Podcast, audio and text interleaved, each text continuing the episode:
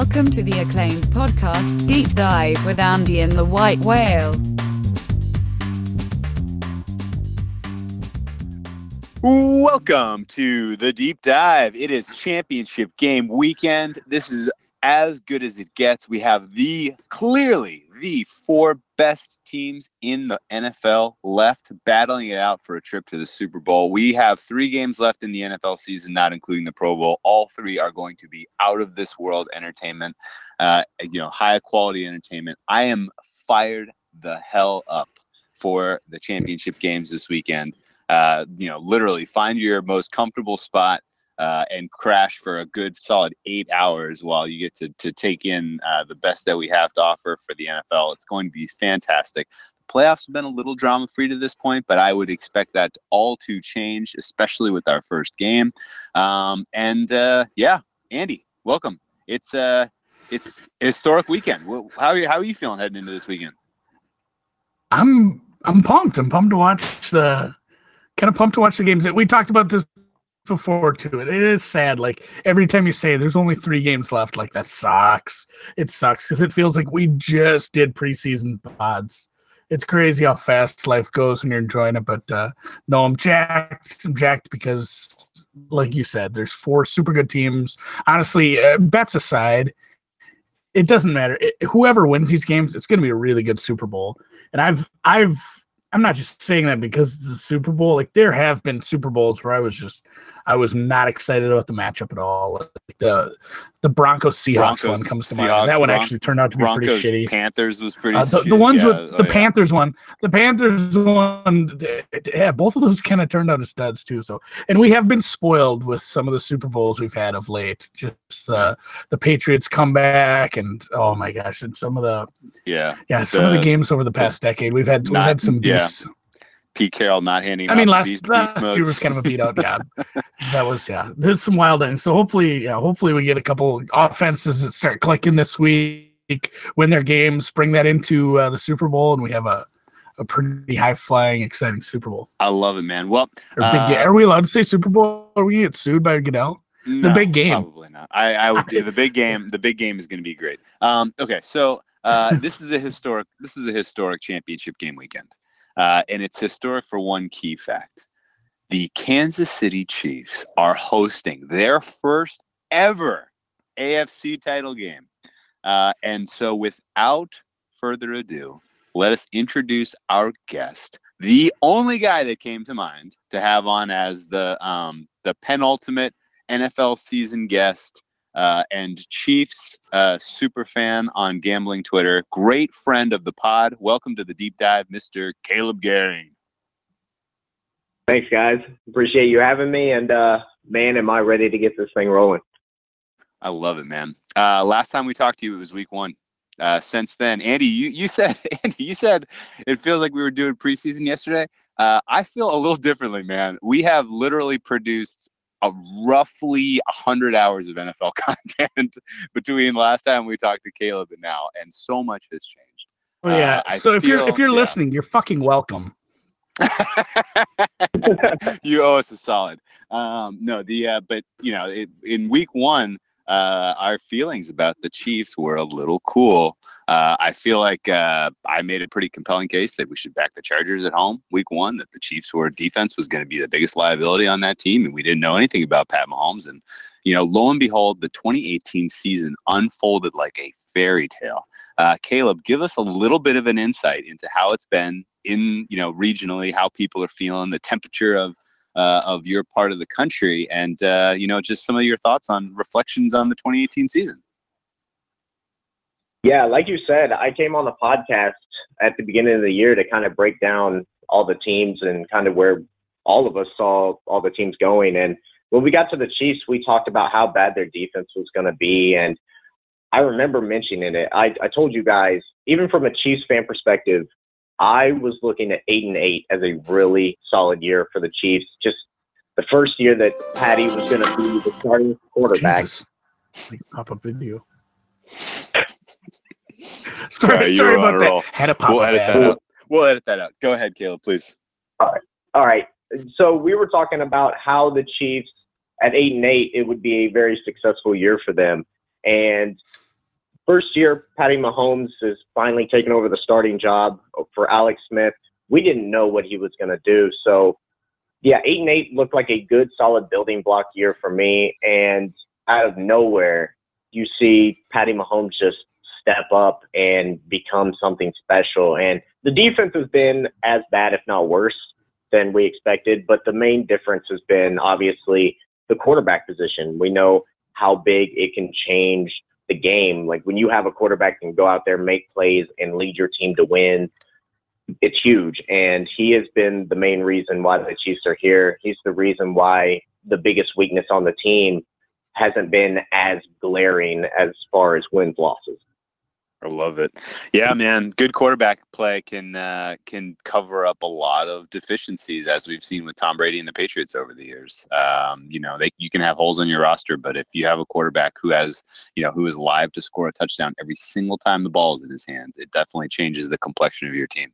Um, I've heard a lot of people kind of make this comparison, and I had been thinking about it too as we saw this on, you know, this um, uh, this MVP season unfold for Mahomes.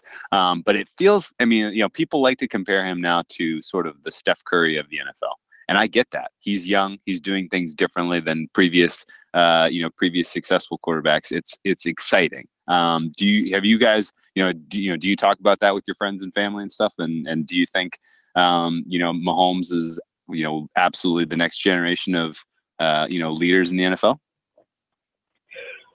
I think he could be. I, I think the problem with the way he plays as far as a next generation is there's not many guys that you're going to go out and be able to pick that have the athletic ability, the the the arm angles that he can throw the ball, uh, the power arm that he has. And the thing that most people fail to talk about when, you know, as far as outside the city goes, is Patrick Mahomes is brilliant when it comes to reading defenses as well. I mean, he has all the he has all the the strengths that you want in an NFL quarterback, the arm strength and everything, but it's the intangibles that people aren't seeing. It's not like he's going out here and Andy Reid just setting up a play, and if the play isn't, if the play doesn't go as far as what they think it's going to go, if it just breaks down, he is able to make split decisions and get the ball out and make his own play. And there's not many quarterbacks that can do that. So I would say, as far as next generation, uh, maybe not, just because I don't think there are so many guys that can do the things that he can, and they have the situation that Pat has found himself in. Because that's another big thing. Yes, this team is good. I mean, he's got a Hall of Fame head coach, in my opinion.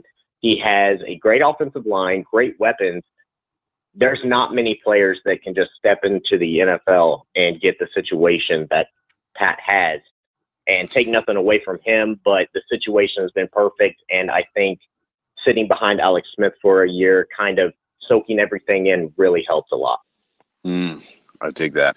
that you you uh, hit on a good point there too. As people people talk, you know, so much with the Mahomes MVP hype, but yeah, what a what a situation to get thrown in with the we've talked about that all year with the weapons he had and I mean a pretty pretty fun off I don't know if you don't want to throw him in like the the same realm as like Chip Kelly doing crazy crazy things on offense but Andy Reid is quietly kind of an innovator. He's done some fun things over the years and he had a ton of success just couldn't quite get over the hump in Philly there. It was and he probably is a Hall of Fame coach especially if he can get one here. If he can get a ring before he's done, that that, that, that absolutely solidifies it. I guess how important do you think that is, Andy? Like, how important is it for Andy Reid to get a Super Bowl win to cement his legacy? Or do you think in five, ten years, where you know, five, ten years after he retires, will we look back and be like, oh yeah, Andy Reid, he was in the same generation as Belichick and and Pete Carroll and you know Harbaugh and the other guys that won Super Bowls? Or do you think he'll immediately rise to the forefront even if he doesn't win a, win a Super Bowl?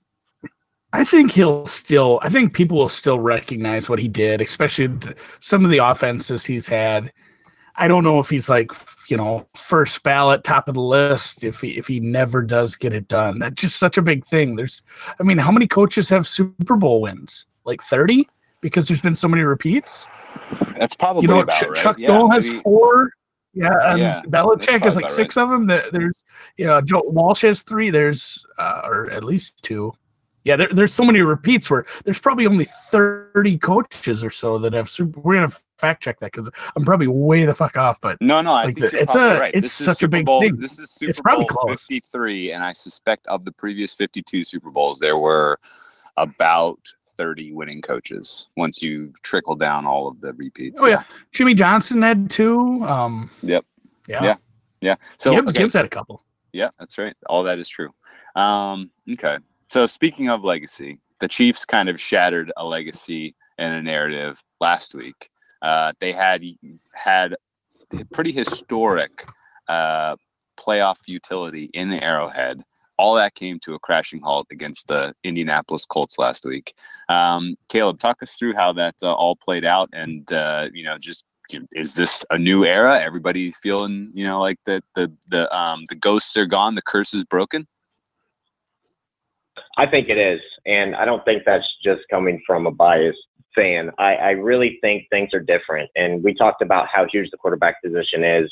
Again, I appreciate everything Alex Smith did here. I really do, because when he came in, the Chiefs weren't even making the playoffs. I mean, they they couldn't win football games, and he really stepped in. And as bad as the Chiefs were in the postseason, he still won football games, and you know he's helped a lot. So yeah, I think it is different. It's a different team. It's a different mentality when you have a guy back there that the play is never dead, right? Nothing is ever done. And it shows the players are constantly running routes for this guy, constantly trying to find a way to get open. So it, it's just the mentality of the team that I'm seeing that is completely different. And I wrote an article on it actually um, about just breaking the curse and how the mentality of the whole team has changed and the fan base has changed. I'm on Twitter. I'm seeing Chiefs fans barking right back at Patriots fans, right? And let me tell you something. It's all in good spirit. Patriots fans, we know them. They're overconfident. They always think they're going to win everything. Chiefs fans have never been that way. We've been the, well, uh, I think we're going to lose because not anymore. Like we're, we're here we're out here. We believe in this team, and it's really a reflection of how the team has has shown you reason to believe in them. I love it, and they are fabulous. The Chiefs have been fabulous. What, uh, Andy? What do you um, uh, what do you make of um, you know this, you know, kind of? I, I don't know. I don't. I, I don't want to make too much of this. I guess, but uh, I think you should. I don't Okay. know what you're making all right, fine. anything. All right, of. fine. So, Uh, tell me as what do you the- got? Chiefs win this weekend, which I think they will, and we'll get to the handicap in a sec. Uh, balance of power shifted in the AFC. It's now the Chiefs' conference to lose. True or false?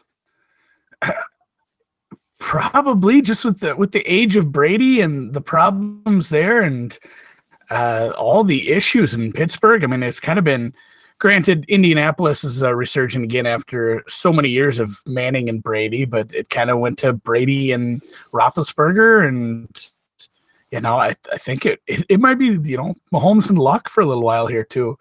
With Rivers getting long in the tooth, I guess you could talk a little bit about uh, the Ravens coming along. But boy, can you imagine this uh, Chiefs team with a few more defensive pieces?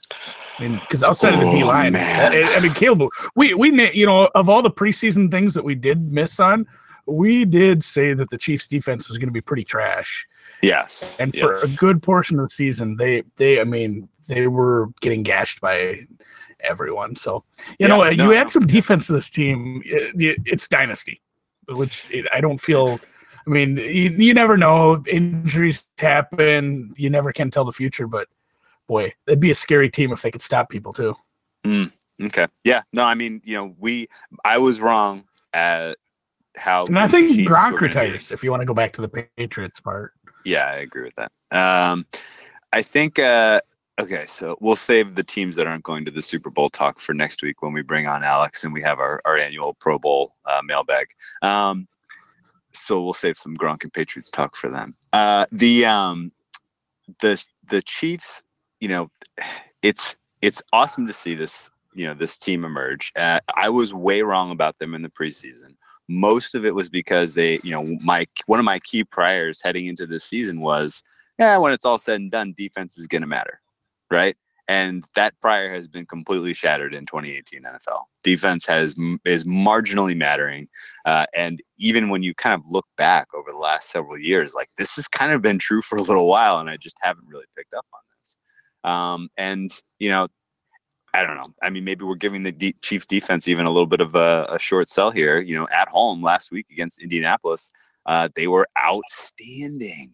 Um, Andy, do you give the Chiefs defense credit for kind of putting together a nice game plan to stop Andrew Luck last week, or was it just a confluence of three weeks in a row on a road with your backs against the wall, must-win situations with you know just kind of ground the Chiefs to a pulp? I mean, ground. Yeah, I want to go with ground the, the Colts. I mean, it was down. it was yeah. The, okay. Colts, yeah, the Colts. So many weeks in a row on the road, tough sledding, knowing they were going to have to score a lot. I, I don't know if they just froze in that situation because that's that looked it just looked bad. It looked like a bad game plan. But I will say, and I've said this for weeks, as shitty as the Chiefs defense is, like Justin Houston, it's like your third best, you know, pass rusher. Yeah, that's great point. That's kind of what you tell tell me that a year or two ago. That's kind of yeah, wild. Right.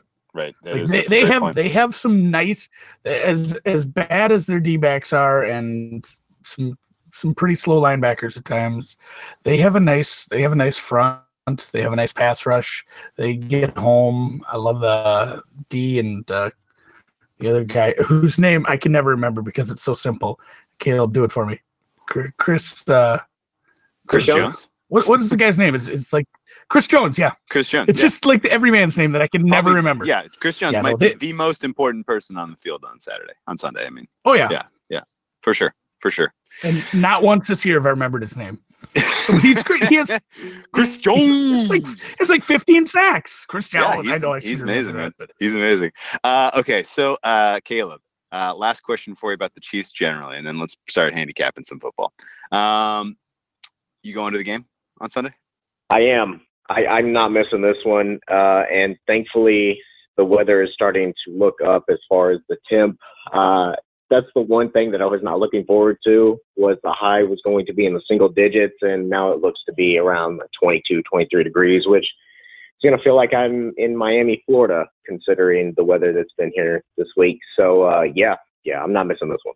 Talk me through uh, what you think the uh, the Chiefs AFC Championship first ever game day experience is going to be like leading up to the game. I wish I could tell you, but I don't know, and and that's that's why I'm so excited because no matter what happens, uh, I'm soaking all of this in. I mean, I've never seen the Chiefs in a game bigger than this one, and I just can't wait to get there. Uh, tailgate early with everybody, but man, let me tell you something. I've heard the narrative that it's going to be so cold at the stadium, you're not going to be able that the fans chanting and the crowd noise is going to subside a little bit. There's no way in that happening. If you knew anything about Kansas City sports, it is that we we do not care what stands in our way. We're going to get to the stadium. We're going to make noise. It's going to be the loudest you've ever seen Arrowhead. And let me tell you what, on primetime games, I have buddies that I'm sitting right by. When the crowd is going, I cannot even talk to them. And I, I can't imagine how loud it's going to be. Are you going to do like a tailgate leading up to it? Oh, yeah, absolutely. A, what is, that's yeah, what is, so I've been to Kauffman. I've been to Kauffman, which is next door. So I've I've kind of been to Arrowhead. I've been to it, and you know it's just like 85 acres of flat parking lot. So what what is the tailgate yeah. like? Is, is it that sprawled out like that? Uh, no, not when when when it's leading up to game time. There are people that are actually tailgating outside the gate before the gates even open. Um, last week that happened. There were people tailgating outside the gates before they opened at 10:30 at like 6:30 a.m. and that's for the divisional round. Now, now you get the championship game for the first time. I mean, it's crazy. If you get to the stadium late, which I've actually had the misfortune of doing a couple times, if you're there like two hours before game time trying to find a parking spot, good luck because there are people just packed. And uh, as wide as the parking lot is, um, it gets so condensed during game time, like two hours before, it's ridiculous. Yeah, yeah, that's huge. I, I walked like two miles to get to the Royals game, like from where we parked. Yeah, it was just, it, it, it was in, right in the parking lot. Nowhere.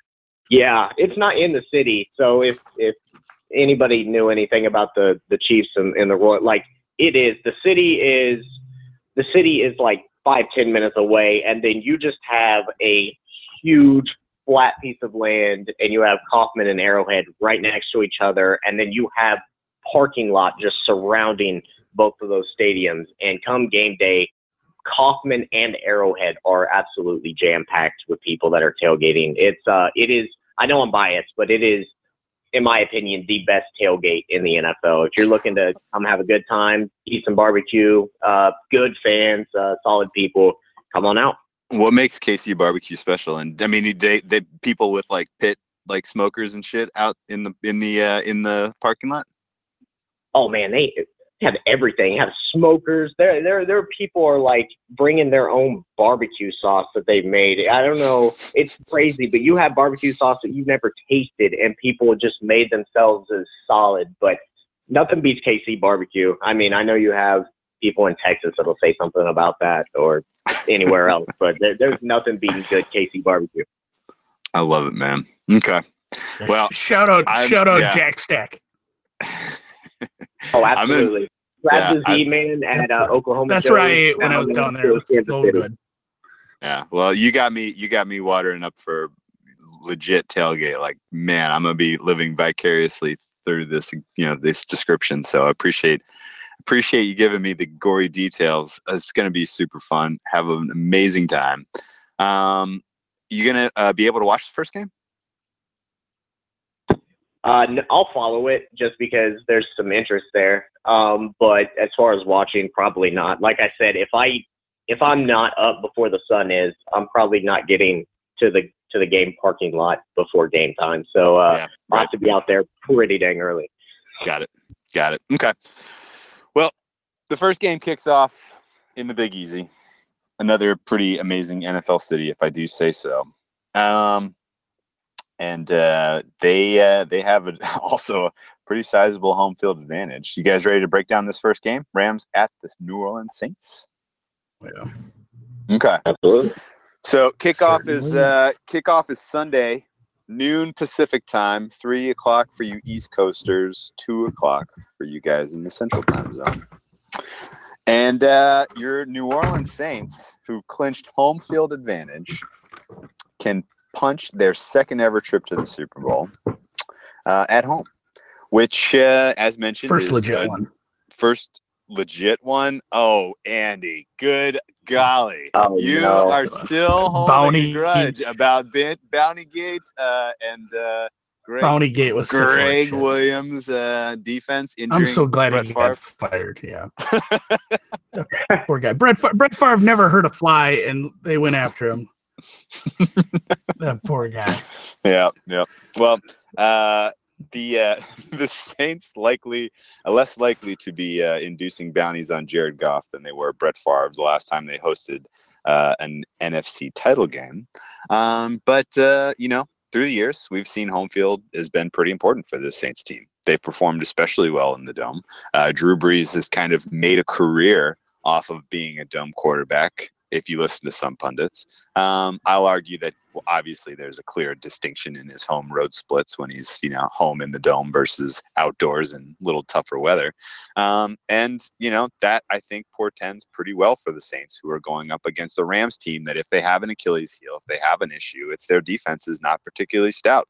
Uh, and uh, you know on paper you look at this matchup and you got to think yeah saints game to lose um, the uh, the line opened up at three and a half uh, I we kind of talked about this on Sunday, Andy. We were thinking, yeah, that's probably going to get to four. Might as well grab three and a half now if you want it. Lo and behold, it's gone the other way. There is like a Yeah. thundering herd of people running to the window to back the Rams in this spot. Uh, a momentum that I cannot even begin to try to explain to you.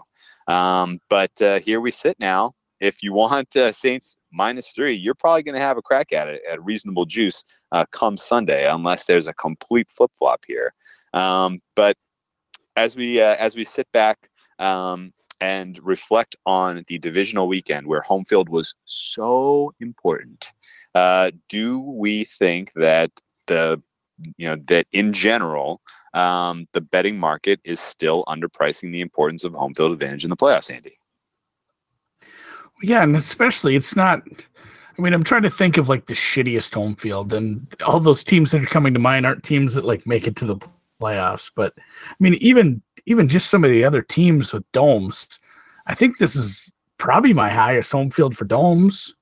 Like this is a big one. This is this is a monster home field advantage, and I mean, if you're, I'd give it a four. Like I, I give it a hard four if we're giving it just just strictly giving the home home field advantage a number. And uh, so you're saying the Rams are slightly better right now?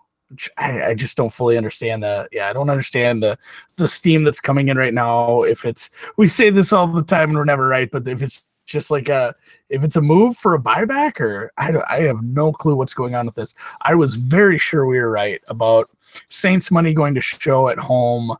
I mean, how much do we think possibly the the slow first half performance maybe playing into this? Are people are people down on the Saints because of that?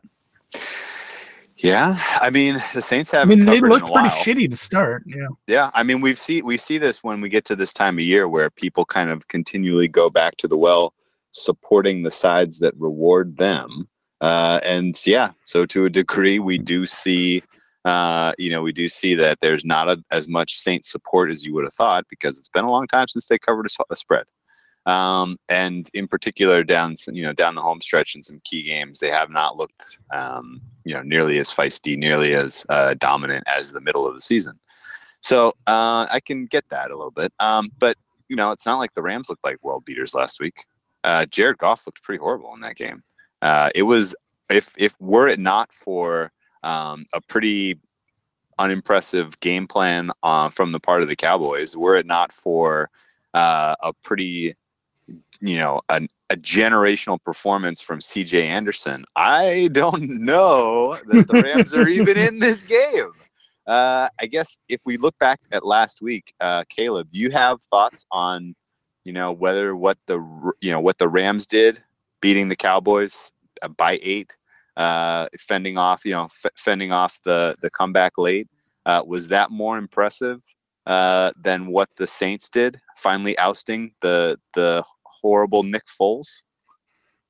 I don't think it was just because I think the Eagles had so much momentum going into that game. They were so high on confidence, and the Eagles are a really good football team. I mean, I know they're a six seed, but they're they're not your regular six seed. So I'm more impressed with how the Saints responded after a slow start uh, to come back and really hold off an Eagles team. They didn't allow a single point after the first quarter in in that game, and the defense. It's not like the defense had to you know, and hold a big lead. Like the offense was not playing well, and they needed to hold the Eagles down as far as they could. I think as far as the line goes, I think you're seeing.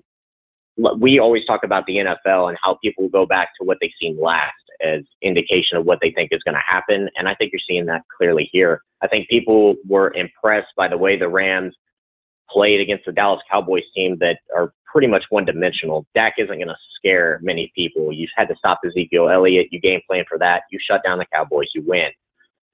That's completely different. This isn't Jason Garrett. This is Sean Payton. This is the Saints, a team that has two dual threat running backs and then Michael Thomas. It's completely different. And like you said, it's in a dome where Drew Brees has completely outperformed everybody when it comes to playing at home and in a dome. If this was in LA, I see the Rams winning it. But like you said, I mean, once you get in to that Superdome, man, it, it's loud, it's crazy, and the Saints just feed off of it. And I don't think anybody on the Rams is going to be able to stop Michael Thomas. The last time these two teams played, he had 211, I think 211 yards, 12 receptions. I don't see that changing much in this game either. Uh, you have Cooper Kupp who's out. It's drastically changed what the Rams are going to do. I think if the Saints can stop the running game or at least contain it, I think they have a good chance of covering the spread. I dig that. Um, million dollar yeah, question, Andy. It's and it will be loud. Like uh, no, with no disrespect to Arrowhead's loudness, but I've been to a ton of different stadiums, baseball. I've been to a few football, but uh, like a dome is so much different. I've been to Twins games uh, in the playoffs where you, you can't hear and it's baseball. I mean, this is baseball, not football. And it, it's the same like Caleb's saying. You you couldn't hear somebody standing as close to your face as possible. It's just deafening in those things because the noise just is on top of you. And I've never been to the Superdome, but uh, I'm sure it's very similar just because of that indoor. And uh, yeah, they have they have good fans. They're wild down there.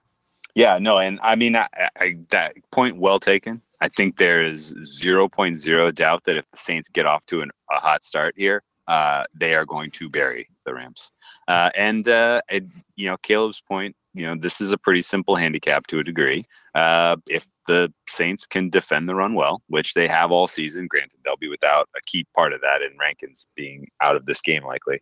Um, it's still it portends well if you force Goff to beat you. I feel like we have not seen him perform particularly well under pressure. Uh, and for me, the handicap kind of comes down to that.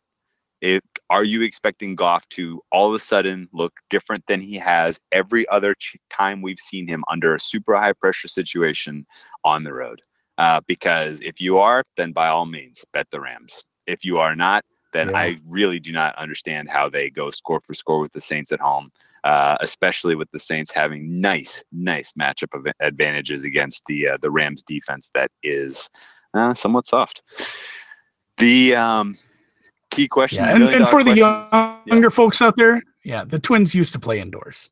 That's like that's how long that's how long ago it was. I went to a playoff game in the, the old uh, the old metronome. Is that what it was called? The the Thunderdome. the Thunderdome. The old, Homerdome. Um, the old Torii Hunter, Jacque Jones days, Andy. Reliving the uh, Twins' glory of oh. dominating the AL Central. Oh, Kirby Puckett, man. You got to go right I back remember, to the. Uh, I remember them all too well. Yeah. Twins used uh, to be a monster. Yeah. Who was your favorite twin growing up, Andy? Real quick, sidebar. Oh, Kent Hrbek. Oh, okay. Interesting. For sure. Big guy. Nice. Loved him. Nice. Um, okay. No, million dollar question for you, Andy. Uh, who's got the coaching advantage in this game? Stumped you. I kind of want to give it to Payton. I no, I want to give it to Payton because he's been here.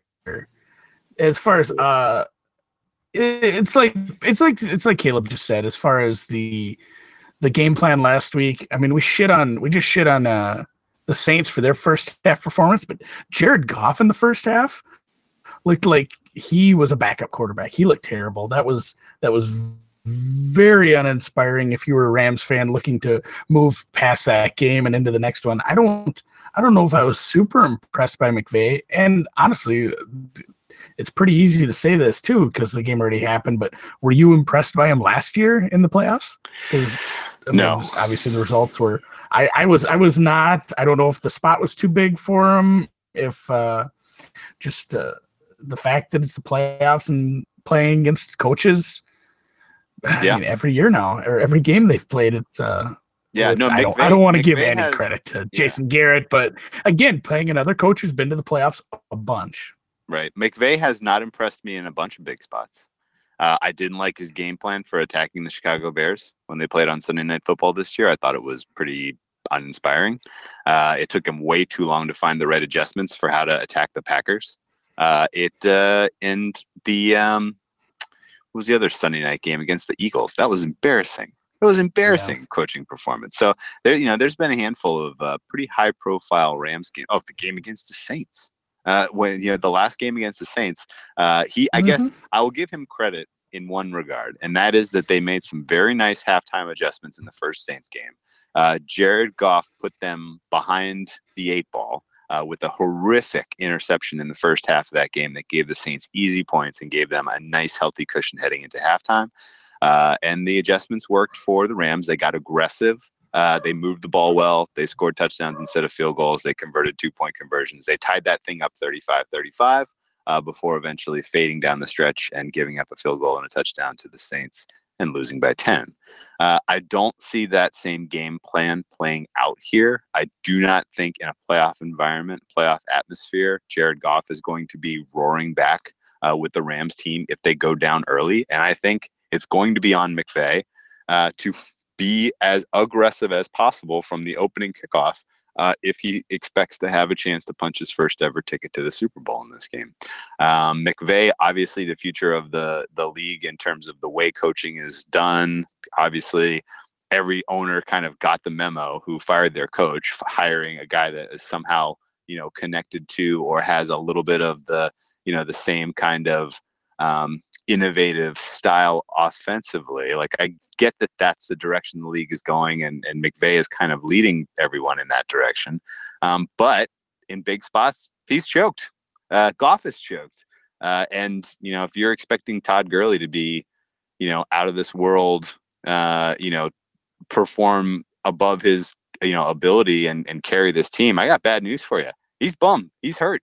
Uh, and C.J. Anderson, uh, if you think we're going to see that same game that C.J. Anderson had against the Cowboys, like the Saints aren't going to have seen it coming and and have uh, some big bodies ready to put uh, you know to stop that wrecking ball, like you know, I got news for you. C.J. Anderson's going to have a much much tougher road to hoe uh, against the Saints than he did against the Cowboys, and all of this really spells a little bit of trouble for uh, for the Rams covering the spread. Uh, that said, I still think they can score. The total looks a little low. Uh, I think the Saints team total over is a pretty decent look here. I think the Saints on the spread is a decent look here.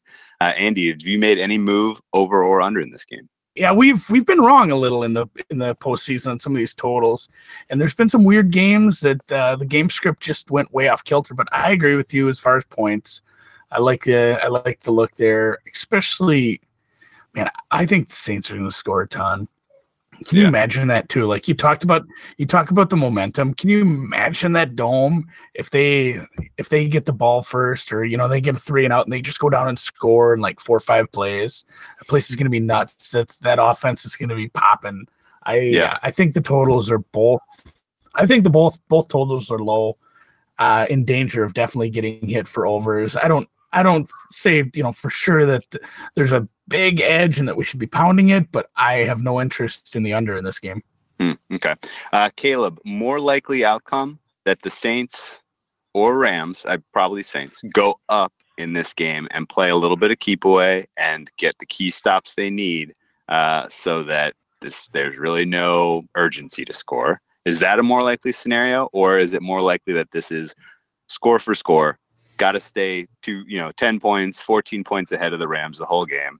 Uh, and uh, you know you end up with a relative shootout on the scorecard. Uh, and uh, yeah uh, i guess really are we expecting any defensive stops in this one? I would say this is probably the worst time if you're the rams that you can catch the saints and that's just because they fell asleep in that whole pretty much that whole first half against the eagles. I don't think you're going to catch the saints doing that again um, so I think it's more likely that the Saints do what they're they've been so good at at home is they jump on you quick and then they run the ball. And I think the Rams are going to have a lot harder chances of scoring in this game than they did when these teams first met.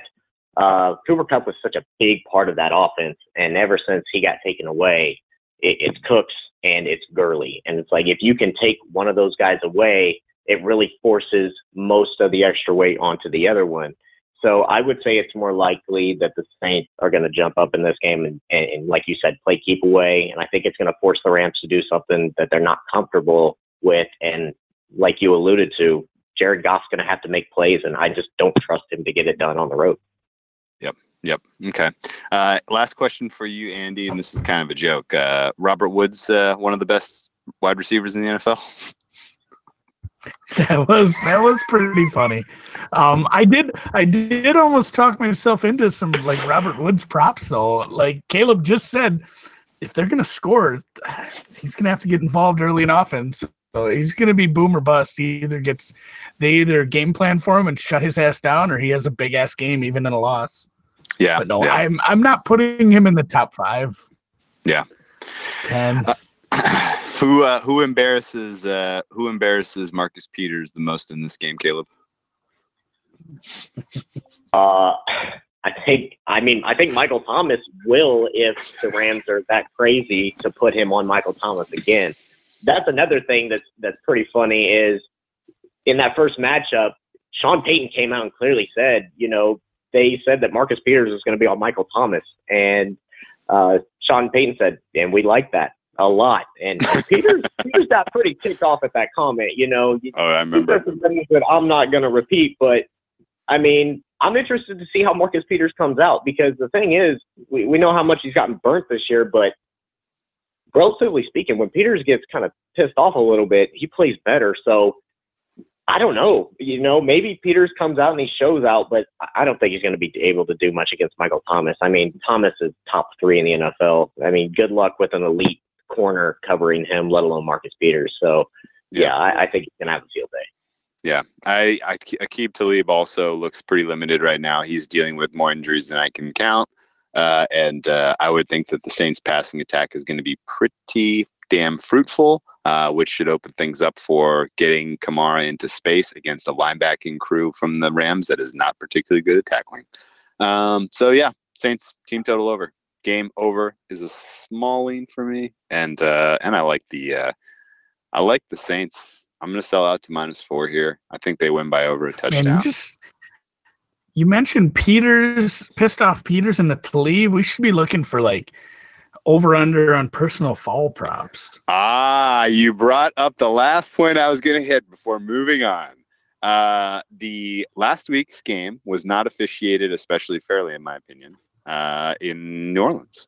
They had, I lost count of how no. many no. ticky tack holding fouls they called against that Saints offense. They pulled back a 40 whatever yard touchdown. Andy, you had my favorite joke of the Twitter Sunday, which was something like the Saints gained 162 yards on that drive, touchdown drive. You know, fact check pending.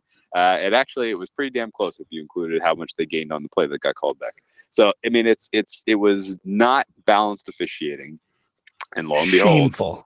lo and behold, did you? They give uh, they give Yeah. a referee assignment here that gets the Rams organization so mad that they try to start uh, like a, a- a like a fan level campaign to get the referee replaced.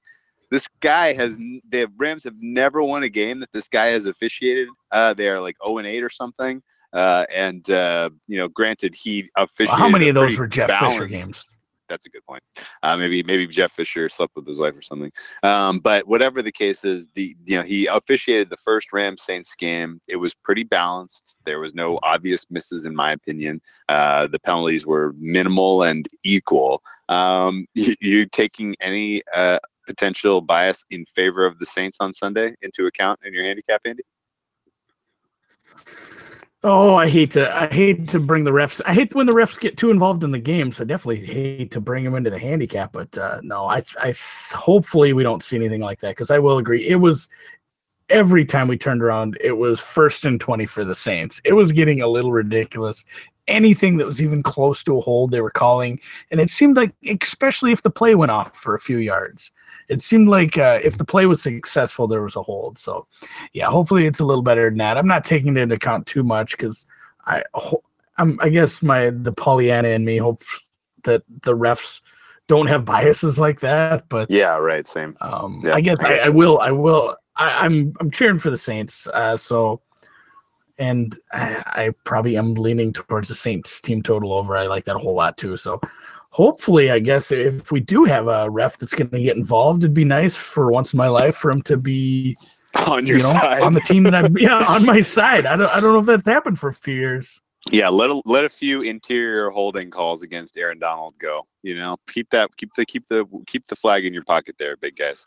Um, okay, all right, good stuff. Uh, official score prediction. Uh, pulling it just completely out of my ass. I'm gonna go with uh, 38-21 New Orleans. Andy, what do you got? 36-29. I'm gonna go with some uh, weird total. Scorigami. Ooh, ooh, that's fun. Uh, Caleb, you got an official prediction, or are you just gonna? Uh, actually, yeah. I mean, do you, are you gonna have any official plays on this one? I am. Uh, it's funny that you talked about the spread dropping. Um, I expected it to go higher, but I waited just in case. And uh, I'll be on the Saints minus three. I like them to win this game 31 23. The under is the play uh, that will crush a lot of people, I think, this week because, like you Got it. said, I think a lot of people are going to be leaning the over, but I think the under comes through. Got it. Got it. Got it. Uh, is uh, Andy? Are we going to see a team total over 30 and a half? You think for the Saints? That's the way it'll work How's out. it, how's it? I haven't I haven't followed the total. Yeah, I haven't followed the total market. It's what 56 and a half right now. yeah, So right. you're so looking at and a half. uh, it should be 28 plus 30 one and a half. It should be 30. I think 30, it'd be 30 a flat. Okay. I'd, I'd set it at flat 30 right now. Okay. All right. 28 and a quarter plus one and a half.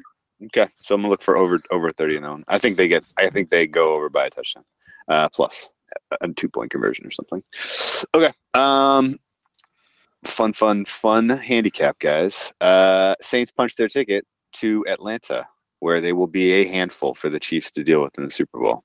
Uh, that's right. My confidence could not be higher in Kansas City. Uh, this is obviously not safe for work if you are a Patriots fan. Uh, sorry, sorry, sorry, not sorry. Um, I very much expect the Chiefs to be the class of the of the day on Sunday. I think that um, the level of discrepancy between the Chiefs and the Patriots, specific to the Chiefs being home and the Patriots on the road, is being completely mismanaged by the market in this one. Uh, the if you are doing a any kind of analytical power numbers, whatever, and you are throwing all of the results into a pot, and you have some strength number on the Patriots, you need to look very carefully at your inputs for how this team performed at home and how they performed on the road because the disparity is blinding. And when you look back and think, okay, well, yeah, but this is a playoff game on the road, you cannot go back through the annals of history and find the Patriots covering themselves in glory in playoff road games. They just 100% count on the, you know, it is important for them to be at home, to win, to cover. And, uh, you know, even on neutral sites, the Patriots just don't play as well when they're away from Foxborough in the playoffs. The numbers do not lie on this situation. Um, you add that into the fact that KC has a le- legit home field advantage, that they have the better quarterback. Maybe not the better all-time quarterback. Obviously, I think it's pretty Ooh, obvious that Tom You need Brady. to be throwing trigger warnings out here. Yeah, I said this was not safe for this was not safe for Pats fans. Um, but yeah, I mean, obviously not uh, as nearly as accomplished. But in the current iteration, in the current form, uh, the you have a better quarterback with more uh, dangerous weapons, with more ways to attack you against a defense that is slower and older than a lot of the defenses we've seen the Chiefs hang 30 points on. Uh, anything at all giving you any pause, Andy, about getting fully involved in the Chiefs covering and winning in, in style on uh, Sunday? no. Uh, I probably won't. I have a nice future on Chiefs AFC that was a Colts hedge. I'm probably just going to let that ride. But uh, again, we you know not everyone has futures. If I didn't have that, hypothetically, uh, Chiefs minus three, especially with the Pats money coming in, it might be a cheap three if as it bounces around. And I guess throw it back, maybe uh, uh, Caleb too. If you guys want to talk a little bit about the market, do we think? you know, as we go on from from some of the weeks, we're I mean, even just the weeks with byes, we had 12, 13, you know, 16 games. As we get down here, do you think the markets are markedly different based on the amount of games that are left and or just the fact that there's only two games? There obviously it doesn't have to be said, they're high profile playoff games. Like, are you seeing more public money in early? Are you seeing just more money in general? Are you seeing less sharp money as as some of them are sitting out some of these games that are lined so closely? Like, what can we can we read the market the same way at this point in the year? Personally, I would say there's more public money than anything on playoff games, especially when you get to this point of the season, just because you have the you have the typical fan that wants to bet the game, and that's the only thing on. It, I think it's different when you get in the regular season and you have a whole slate of games, and you have people that are picking and choosing their spots. You get to two games left in the NFL, you know, season as, long as as far as this week, and then you have three overall. I think you get a lot of people that just go, hey, I want to bet the NFL. There's two games on. Give me something to watch. So I think you're going to have more public money actually coming in this week than uh, than you usually do. Yeah, that jives. That jives. Um, probably more public money. That's and that's where I wonder about some of these moves. You know, if they're yeah, if well, there's probably more to be, to be read money, the same uh, way. There's probably more public money in play on the uh, on the Saints game, right? Like, like they space these playoff games just far enough apart that they can grade all of the tickets and get let you get your Oh. action in on the next on the next yeah, uh, trigger warning game, Rufus Peabody. They they they they they give them just enough space, and this is especially true of this weekend because they have the big like oh, yeah. celebratory. Um, they have the big celebratory um, you know, a trophy ceremony. Uh, like right after the game is over, they you know they they trot out whatever the stupid NFC trophy is and award it to the Saints before The George uh, before the Halas trophy, kickoff. isn't it? I, I I don't recall. I think actually the NFC trophy I think is actually kind of cool. The AFC trophy is like The Kareem Hunt stupid. trophy. is that what it is?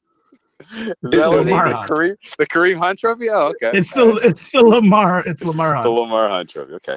Uh, oh, interesting. I didn't. I, I didn't put that together. That the Chiefs could be picking up the Lamar Hunt trophy is kind of uh, a nice little wrinkle there. Um, And- yeah, and Hunt's ketchup. So Kareem Hunt, Lamar Hunt, Patrick Mahomes loves Hunt ketchup. I mean, the stars are aligning, boys. Oh yeah, that's a great point. If you didn't factor that into hand, your handicap for this weekend, that's on you. Um, okay, uh, but in, in reality, uh, you know, it's it's spaced just enough that you know most of the public money is probably in queue. You know, will be in queues on you know Rams Saints tickets, and that you know, and then it will flood the market on you know if the you know if the home team looks dominant, maybe the home team gets you know steamed like crazy right before kickoff or something like that. Like that wouldn't shock me um and uh yeah it's it's you know we've already seen a lot of the maneuvering in terms of narratives have been related to the weather and you know the the likelihood of you know there being especially cold weather and it's just below a key threshold where 38 points a game are scored and yeah i mean uh, you know all these narratives are kind of you know ludicrous and you know i guess andy uh you know do you have you know what's your favorite narrative of uh, of the chiefs pats uh handicap yeah, the weather shit. The weather shit's kind of silly just because I thought both offenses that moved on, they I mean, granted, it wasn't as cold in Foxborough or Kansas City as it, it's projected to be this weekend. Both offenses looked pretty decent in cold weather. And the thing is when when you're running trends like that, you know, the in weather this cold, teams are going under the total like throw me some context. You know, was that was that, what if it's what if it's a whole bunch of teams that ground the ball out or just for running? What if it was all the Ravens of like the 90s? What if, you know, you got a bunch of defensive teams in there? Trends like that lack a lot of context like that. I mean, these are really good offenses. And, and, and that's why I think, you know, the total still reflects that. The total still knows what these offenses are about. Like, it doesn't matter what the weather is. It's dropped a few points, but we're still looking at a total in the mid 50s. Like, the, the offenses will be just fine, I think. I don't, it's not going to be a huge problem. That you will get to see like the big temperature, the thermometer on the sideline. It'll show you before you. They'll, they'll talk about it a shitload, especially you know, like you talk about the trophy celebrations take forever. These pre games last forever too. It's awful, but yeah, it, it's one of those narratives that uh, it, it's dry. It looks like it might be driving some price on the total, but I don't buy in. Yeah, yeah same um caleb is there actually value on the under in this game on the basis of tom brady and the patriots consistently struggling to score points on the road in these high profile games I don't know about that. I would say we talked about the temperature. I mean, the temperature is going to affect both teams, but really, there's not going to be any wind involved, which I mean, all of us know is is more of a big factor when it comes to weather. But I think the under could have a little bit of value just because I think the Patriots are going to do the same exact thing that the Colts tried to do, and that is they're going to try to run the football and do what the Patriots love to do: stay ahead of the chain, so Tom can, drop back, throw those three, four yard slants, those dump offs to the running backs, and and yeah, I, I think the Patriots, if they want to have a chance in this game, they're not going to be able to go toe to toe with the Chiefs offense. They're going to have to steal some possession, and they're going to have to use a lot of clock, kind of like what they did against the Chargers. I think they had a, a drive where it was what 10, 11 minutes. I mean, that's ridiculous. If they can do something like that against the Chiefs, uh, I think they're going to have a chance. But I'll stay away from the totals just because, again, I think the narrative of it being cold, uh, you know, so it's going to go under is, is a little overplayed. Yeah. Yeah. Okay no disagreement And um, just to speak to to speak to your point, like the narrative that you spun for the under, I get it and it makes sense, but uh, of all the teams, like the page, think about some of those Patriots teams where they had to go play outdoors, you know, on the road like that. Have they ever played a defense this shitty? And this is Yeah. as as much as nice things I've had to say. Like this is Yeah. a pretty shitty defense. Like Yeah, that, that's gonna that's and, gonna uh, bolster them quite a bit too. They had the Patriots had an. I mean, no, equally yeah, they have Yeah, the the past. Pa- yeah, the Patriots had an equally shitty team in 2006. They went on the road and played a shitty defense in Indianapolis. A long Uh, time ago. and they lost 38-34 to Peyton Manning on his way to finally doing finally clinching his Super Bowl. Um, there's a little bit and there's a little bit of parallels here. I mean, Peyton Manning, you know, he got to his first Super Bowl. He kind of got the monkey off his back, cleansed the demons. He had to go through the Patriots and Bill Belichick to do it. Uh, it would feel bizarrely symmetrical for Andy Reid to have to do the same thing. Um, and uh, you know he's got the horse to do it in Pat Mahomes. There's no doubt about that. Um, the um, but you know that I, I personally have been asking myself a lot this week if the Chiefs defense is a little better than we're giving them credit for at home and with the specific way they match up against the Pats in terms of their pass rush being able to collapse the interior of the pocket uh, and um, and put pressure on Brady in the way that he utterly folds. Um, they, you know, and it's not. We are not that far removed uh, from a Patriots team trotting into Arrowhead Week Four several years ago. Granted, they had a miserable offensive line at that time. They had a guy. They had a tuba player playing guard, uh, and uh, it was a it was a massacre at the he- at the hands of the Chiefs. Uh, and um, most of it was because of the way they rushed Brady, made him uncomfortable, and consistently, uh, you know, consistently uh, were in his face, forcing him to, you know, to go through his, you know, for, you know, to rush his progressions uh, and make poor decisions. Um, Giants did it to him in the Super Bowl twice. Uh, pretty much all through the years, the blueprint has been pretty consistent with how you get after the Patriots, which is why in the intro I was kind of not kidding. Uh, Chris Jones might be the most important player uh, on the field this week. He matches up. He has a tough matchup against a very good offensive line with the Pats this time. Uh, but the noise, the conditions, being on the road, all of that might neutralize things. It's going to be, you know, they don't really rely on specific scheme that can be planned for uh, to get after you up the middle. Chris Jones is just a badass motherfucker, and I would 100% expect him uh, to put, you know, to to put early and often uh, to get after um, Tom Brady up the middle, make his day uncomfortable. I'm never gonna and, forget uh, his name now. Now it's just it's stuck in my head. I, I and I guess the counterpoint counterpoint to that too. Yeah, that's the uh, you know you do talk about the getting pressure on him, making him go through his progressions quicker. But don't you think the game plan that they used last week? uh, I mean, it was a lot of quicker stuff. But like, was it almost just prep for for what they were going to face this week? Like, if they go with that same offense, they could be sitting back there for a long time. Yeah, no, I, I think eh, eh. it- I, I, don't have to tell Bill what to do. He's a smart guy, but yeah, that's no, what I would do know, if, they- if, if the one the yeah. one problem your offense could have would be a stellar pass rush. Just take that out of the game. It's the same thing you do with an offense where or when you're when you're scheming against an offense, you take away one of their best weapons. And uh, I mean, the, the, how do you take away a pass rush? Just don't don't give them any time to establish a pass rush. yeah, If yeah. that's the case, they get if the ball up quick a lot, like that's going to be an issue, and the Patriots are going to score.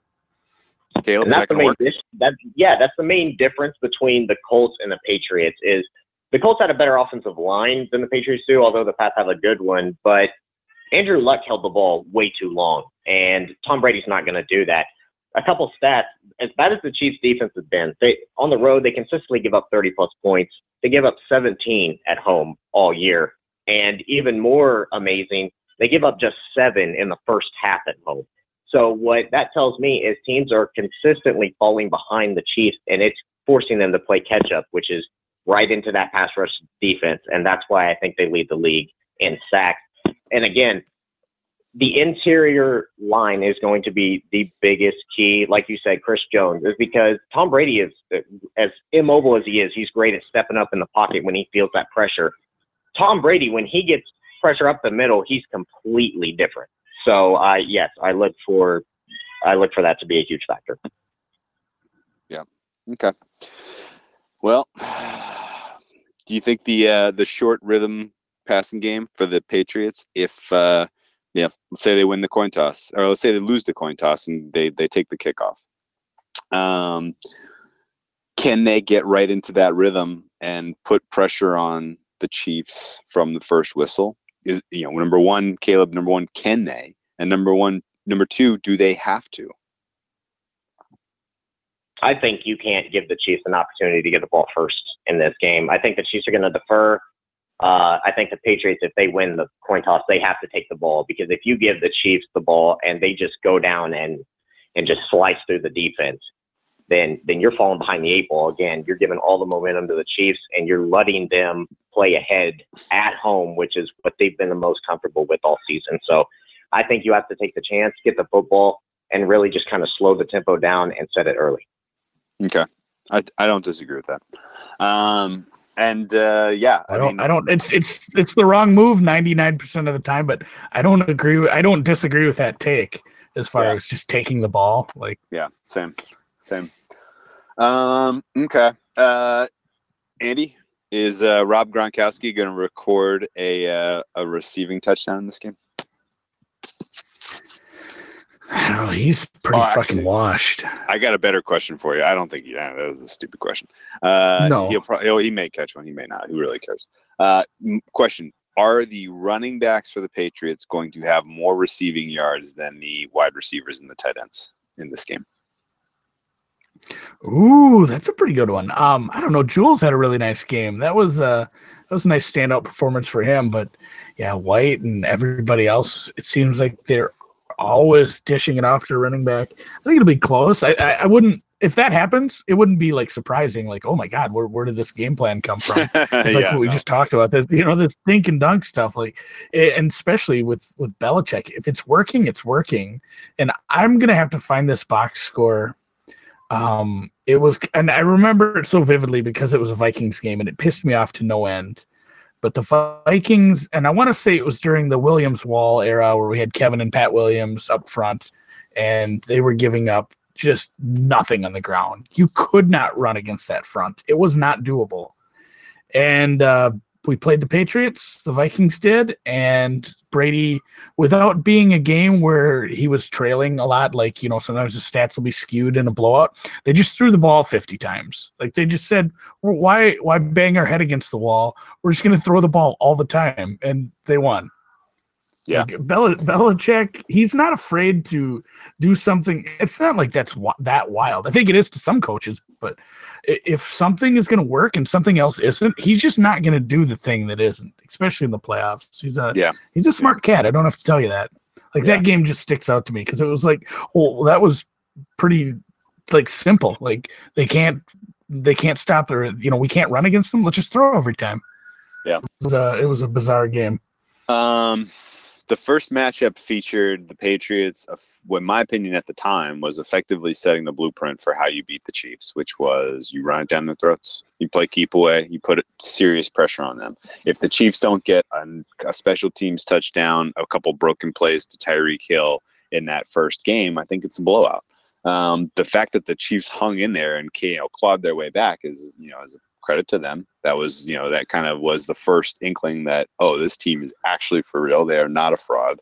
Um, and, you know, the, the, the, I feel like to a degree they've fixed a little bit of their issues in sort of getting pushed around in the running game. I can't put my finger on exactly how they've done that, but they are certainly a lot more stout. Um, and, you know, I think Caleb, is there an answer on the Chiefs ro- defensive roster or scheme wise for James White, or is he going to run amok in this game? No, I think that's that's a huge part of where the Pats are going to have a lot of their success because the one thing that the Chiefs do very poorly on defense, along with a bunch of other things, is they cannot cover running halfbacks out of the backfield. And James White is, I mean, he's not just your regular halfback out of the backfield. He'll line up in the slot. They'll put in multiple places. I mean, he's a he's a good receiver. So, um, yeah, I don't think the the linebacker speed uh, for the Chiefs is good enough uh, to really handle him. But I do expect the Chiefs to play a lot of bump and run coverage, um, kind of force more, you know, deep routes than the Patriots would like. I think if Bob Sutton goes to any sort of zone or playing off the receivers, it's going to be an easy day for Tom Brady. But I think one place that he's going to have a lot of success is finding his running backs out of the backfield. Yeah, yeah. Um, yeah, the zone did not work last week. no, no. Andy over over under uh, Tom Brady's longest passing reception, including YAC. Um, Well, that makes 39 and a half. Boy, I'm just gonna go under, and it's probably gonna be like one of those that does, you know, it's like six yards in the air. Yeah. Because they do have some nice playmakers, and like Caleb said, they have some slow ass linebackers. Like I'm about- way more worried about a screen pass than something going long to Edelman. How about over under on Brady's longest depth of target? If I set it at 39 and a half. Oh yeah, that's under. I don't think Yeah. they're I don't think they're going bombs away. I remember a couple of years ago when they were chips were down, they were the worst team in Denver. Like they got off the bus and you could see it on their faces like we're going to be lucky to win this one, guys. Uh, and uh, they came out and the first play or the first series they got stone stone running running and then they did like a trick play where Brady tried to throw a bomb to Matthew Slater. this is in the this is against the Broncos in, in Mile High. Uh, Peyton Manning Broncos defense was obviously a whole lot stouter than the Chiefs defense, but you know you see you see them pull this trick play early in you know first series of the game, and you're like, oh, oh, they don't have it. They don't have it. They don't think they have it. They had they thought that that is what they needed uh, to set the tone and to compete with this team, and then the rest of the game was just an utter wash and blowout. I don't know if you remember this one, uh, Andy. This is when the, the I'm trying to think of another game where the Patriots went to a trick play like that early. Uh, they like did it, and they Brady did it goes and- out for a reception. Yeah, Yeah, that's a Super Bowl troll. You know, it's Yes, funny yeah. that you, you say that because here's the thing with me. You you say, oh, you need that for, you know, you need that to win. When's the last time that you saw the Patriots as a team play so much on social media as being the underdogs? Like yeah. that right. shows me weakness in itself. The Patriots Twitter account, Julian Edelman, they're they're tweeting out like bet against us like they're some huge underdog. And I don't know if that's like them trying to artificially try to find some energy to pump themselves up for this game, but to me that that shows that one, you've listened to the media like Tom says that he doesn't, he does. And and number two, that shows me that you're scared. Like the Patriots don't do that. They don't do trick plays. They don't come out and and say bet against us, try to play the underdog role. They're scared of this game, whether they're going to tell you that or not. Yeah, yeah, yeah. no disagreement. Um, and you know, I guess I don't know. I, this is a weak take. This is a super weak sauce take. Um, but isn't there a little bit of risk in kind of going over and over and over and over with Tom Brady? Like nobody believes in you, and then like what happens if they just get their teeth kicked in? Like he's like, oh, we really do suck, and why would I come back? Oh, and we play for weren't this any good. next year. like I, I don't know. I don't know. I don't know if you want to kind of crystallize that reality that no one believes in you and then go out and suck like like you you might be in a little bit of trouble uh so it'll be worth watching um They're not anyway as talented. I mean, they're not as talented of a team as they've been, and I think that's the misconception. Is it's not that people say you suck, Tom. It's not that anybody thinks that you can't go out and win a big game because you're Tom Brady and you're Bill Belichick. Obviously, if they win this game, nobody's going to be shocked, but nobody thinks you suck. Your team is just drastically worse than it has been up to this point in many years, and there's there's nothing against that. It's just the team, at least talent wise, isn't as good. right right top to bottom and brady included. Brady was more dangerous in the playoffs last year than he is right now period in last two years. Uh and uh last year they what they limped at home to a four point win against the jaguars. Um so why on the road they are now this you know this sleeping giant that the public is completely underestimated is beyond me. It, it's it really is. I just i just am not seeing this. Um and uh granted i you know full disclosure last year i consistently refused to see that nick foles was playing as well as he was consistently I consistently refused to believe that a backup quarterback could go and beat what I thought was an all-world defense in Minnesota. Uh, what I thought was, you know, a much, you know, the, the best co- coach and quarterback combo in the history of the league. Like I just did not believe it was possible, and that bit me in the ass a bunch of times down the stretch. Uh, and uh, and to a degree, I am not budging on my prior that Brady has regressed significantly this year from his top from his peak play. Uh, he does not have the weapons that he's had in years past in tight end or receiving, uh, or, you know, or the wide receivers. He doesn't have chemistry with the guys that are there, short of Edelman, who you know is kind of I don't know what Edelman's role in this game is going to be, and you'll probably be able to, you know, to to disrupt it if they just try to re- run out exactly what they did against the Chargers, which is on tape now. Um, so you know, I I just am not seeing the Patriots putting up enough offense to compete with what I think is a juggernaut in the Kansas City Chiefs, and we haven't really mentioned at all the Patriots defense to this point. Um, they have some fine pieces in the secondary but overall their front seven especially is a slow slow front seven. And you're going up against a speed team now best of luck. Uh, i don't know that you are going to get many key stops when you need them i don't see them patriots defense making the plays that we did not see the colts defense make last week. Like like who on this patriots team is making the key stops on travis Kelce or Tyreek Hill uh, when it's you know third and medium third and long? I, I'm, I'm just not seeing it uh, and a lot of this has to do with the fact that the Chiefs are running some brilliant scheme right now. They have more talented weapons. Uh, and uh, the connection, you know, the chemistry between Mahomes and these guys is just out of this world good. Uh, so, you know, it's Chiefs score, they score whatever they can, you know, whatever, uh, you know, I think they call their number here, to be honest. And, and the Patriots, I think, come up woefully short uh, on the score sheet. So give me the Chiefs all day. It's about all I got on this one. Uh, Andy, you gonna uh, you gonna get involved in any other props, sides, totals that we haven't covered in detail to this point? Maybe I'll look for you know I said I already had Chiefs future, so I didn't want to go like a full bet on the Chiefs, but maybe all this talk has got me convinced to really doubt the Patriots and bet against them. Maybe like a Chiefs alternate, Chiefs by a touchdown, Chiefs by ten. Let's get a little wild with it. Yeah, what about that? If the Chiefs like, win, I'm, I'm let's- fine let's- tickling okay, that. Like, let's, I love yeah, props when we let- get let's to take this a, time let- year. yeah, let's take a step back. Chiefs, what? Let's assume. I mean, you know, let, let's say, okay, Chiefs, Chiefs win this game. They're the home team. Home, you know, chalk home in the, in these championship games over the years is, uh, you know, is is this huge advantage. Uh, what is their margin of victory? Reasonably, is it three? Is it ten? Is it fifteen? Is it Thirty. you know is it 30 yeah seriously like what what is a reasonable margin of victory if we say the chiefs win I'd say Chiefs I, I, by I think it is over a touchdown? touchdown.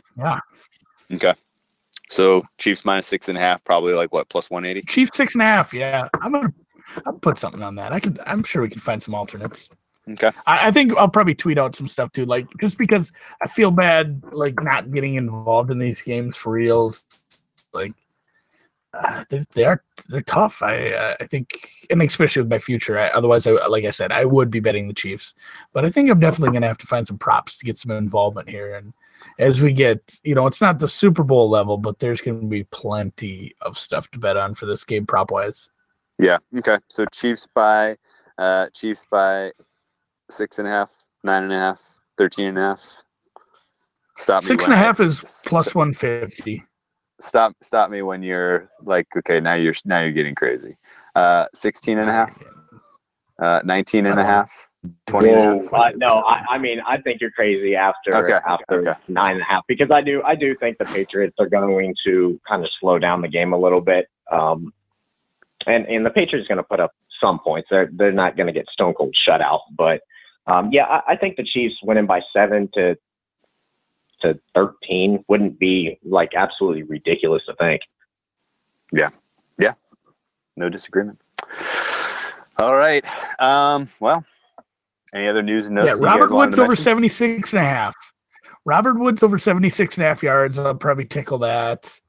Maybe Robert Woods to score a touchdown. He'll be my he'll be my my uh I don't know what you call it, the guy I'm gonna be riding in that game. And then yeah, probably some Chiefs Chiefs props. Let's go.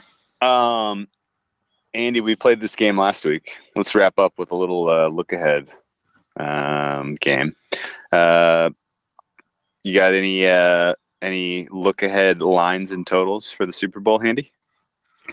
I actually do have those up as as a matter of fact.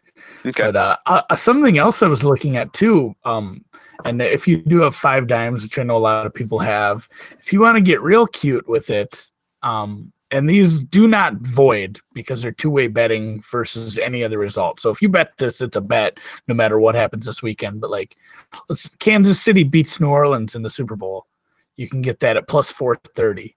Like, there's a lot of fun ones. The least, so the and and you can just say, uh, what is it? All it is is New Orleans loses the Super Bowl. So they win this week and lose next week, plus two thirty. Like there's some fun props there too. But uh, yeah, I have the I have the lines up. They're pretty boring again, and probably probably pretty fair. I think this week. I don't think they're quite as off. Yeah. Did you want to do you want to take some wild swings? Yeah. Okay. So I would make uh, I would make New Orleans. Let me let me pull up my model and see where I'm at here. I'm gonna make New Orleans a pick'em versus KC with a total of 61. Total was nailed, but they got a minus one and a half at 5Dimes right now. They got New Orleans minus one and a half. Yep. Interesting. You got an early lean on that one. Honestly, I would say 61's if nice, you though. can get the Saints, if you if you like the Saints to win this week, which I think all of us do, I think the Saints winning the Super Bowl should be a good bet because I think the Saints, I think that Saints would beat the Chiefs. I think the Chiefs would beat the Rams, um, but I don't think the Patriots are going to be either one. So Yeah. um, if I'm looking at that, and you're also taking into account the Saints are used to playing in Atlanta. I mean, it's another dome that that they thrive in. They're used to the playing surface. I mean, there's just a bunch that I would like the Saints there to uh, to win the Super Bowl. If you like them to win this week, Is there a potential reality, Andy, where the what what, what are the Saints to win the Super Bowl? Like plus two hundred or plus one fifty? What are, they got to be plus money, but what plus two? Oh yeah, they're plus money, but it wasn't big. Yeah, was No, like- no, I but- want to no, say it was even less than two. plus one eighty ish. I, I have I do not. Pay Yeah, something. Some, it's right, right around there. Yeah, I haven't, I haven't really. Looked Let's say it's plus one I'm not looking those. Um. Okay, so uh, Saints are plus one eighty. Uh, and um, let's say you didn't happen to bet them at twenty to one in May for some reason. Um, the uh the likelihood that the Saints stomp, uh, and the Chiefs eke, and then you don't see New Orleans minus one and a half. You see New Orleans minus three, and it gets bet. You know, and and and public money comes in. The narratives are spun. Saints are familiar with the Atlanta Dome, and they're they're great on turf, and this is Brees's last ride, and blah, blah, blah. you know, you can you see the public pushing that number out past three and a half to where you can get Chiefs plus one eighty to win the Super Bowl and have a basically a full on fucking free roll if it's Chiefs Saints.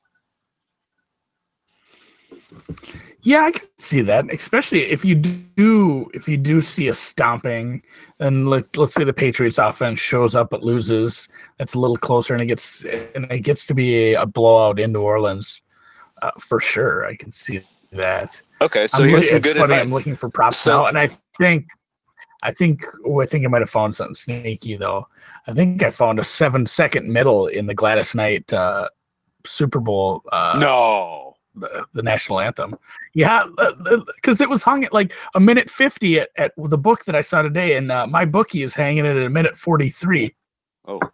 Are we gonna middle the? Are we gonna try to middle the national? It wouldn't be the first time we tried to middle a national anthem. I'll tell you that. That's a good point. Um, I can tell you what else. Gladys Knight is not actually going to be singing. They're going to have a vocal track, and she's going to be lip syncing, uh, and uh, which means they probably are assuming it's going to be It'll shorter than it is, uh, and it'll leak. And uh, yeah, you, you know, you can probably go to the last time she did a national anthem performance, and they might even use exactly the same vocal track. So I would say, uh, you know, I would say there's research to be done to nail that one to the ground.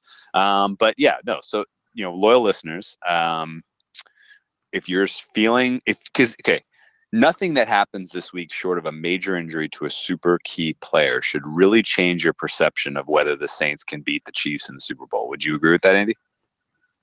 Yeah, that's fair. So if you already know that that's where you're going for the Super Bowl, like Caleb brought up, taking them at plus 180 makes all the sense in the world. You can let that line, you know, whatever happens, happens. The likelihood that the, you know, that the Chiefs open up as favorites if they stomp the Patriots and the, you know, the the Saints get by with some lucky ass penalty interception in overtime, you know, you know, they so say they pick off Goff and in OT, you know, and, and just happen to be in close enough field goal range to kick like a you know 50 yarder or whatever and, and go to this punch their ticket, like that's still not going to flip the line to where they're underdogs, right? No, and I do I do have it pulled up at BetOnline now. Saints are two to one. Okay. Saint Yeah. Chiefs, Rams, Patriots, Patriots dead last. Oh no. Okay. Very interesting. Very interesting point. Uh, just out of curiosity, here's my other numbers, and you tell me how close I am uh, in terms of spread and total. If we see the Saints and the Pats, I'm looking for Saints minus three. New England, then uh, and 57 is the total. I got minus two fifty five and a half. Okay. Close enough. K- KC plays the Rams. I got KC minus two and a half, and the Rams 63. They have Or the the- Rams The total 63. They have the Um, Rams one and a favored, half. huh? Yeah, they have the Rams favored by one and a half. That's the worst. That's the worst. 61 Uh, and a half. That's the worst of these lines. No way, Yep. no way that no way that uh, KC doesn't go off as a favorite if the Rams and the, Chiefs Yeah. So and honestly, I'm so yeah, what, it. what you do there, if if you think the Rams have a chance, because these are the lines here that we're talking about, these bets will cancel if you don't get this exact matchup. So that you can get the Chiefs at plus one hundred five to beat the Rams.